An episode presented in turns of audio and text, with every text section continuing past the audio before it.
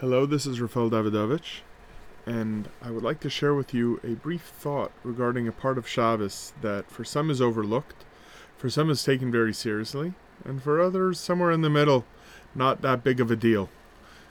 And that is the idea of Shalashudas.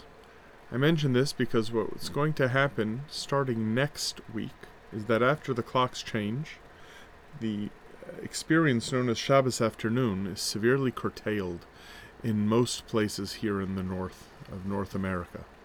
What happens is that as soon as you're done with lunch, you barely have time for anything, and then it's time for mincha and then shalashudas. And as a result, shalashudas ends up being uh, relegated to some poor man's snack that's difficult even to swallow.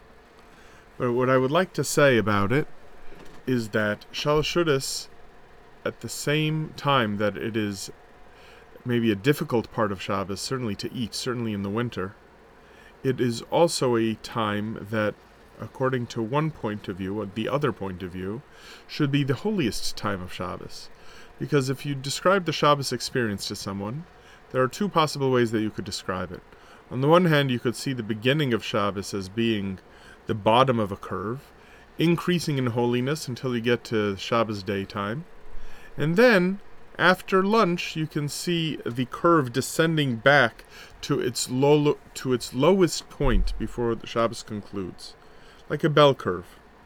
On the other hand, there's another way to view Shabbos, which is that every moment of Shabbos is an increase in holiness, because you have now experienced more and more of the kedusha of the holiness that Shabbos is meant to create. So that if you start at the very bottom meaning when Shabbos begins on Friday afternoon, every minute and then every hour of Shabbos increases the experience, and it doesn't stop at lunch. You keep on going. So that the, by the time Shabbos is concluded and you're already at hour 23, hour 24, hour 25, what should be happening from this point of view is that Shabbos is holier and holier and holier and holiest at that point. And in fact, this is the way that Kabbalah views this time at the conclusion of Shabbos, using the Aramaic words Rava Ravin, which means Ratzon Shel Ritzonos, the highest expression of divine will, because you have experienced the most hours of Shabbos at that point. At which point you can reflect back on all the special moments you had throughout the Shabbos and think of ways, don't express them necessarily, but think of ways then you, you can allow the Shabbos experience to overflow into the rest of the week. So I want to invite everyone, and by this I mean invite myself and push myself to think about that concluding hour or hour and a half of Shabbos as a real opportunity, which, which should be viewed for having being the highest moment of intensity of Shabbos. Not the way that sometimes is referred to as it's ebbing away, but that it, it's at its holiest point.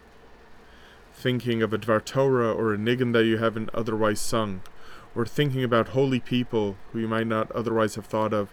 We have a practice in our shul I've been trying the last few years, speaking about a tzaddik or a special person on uh, at Shalashudas time.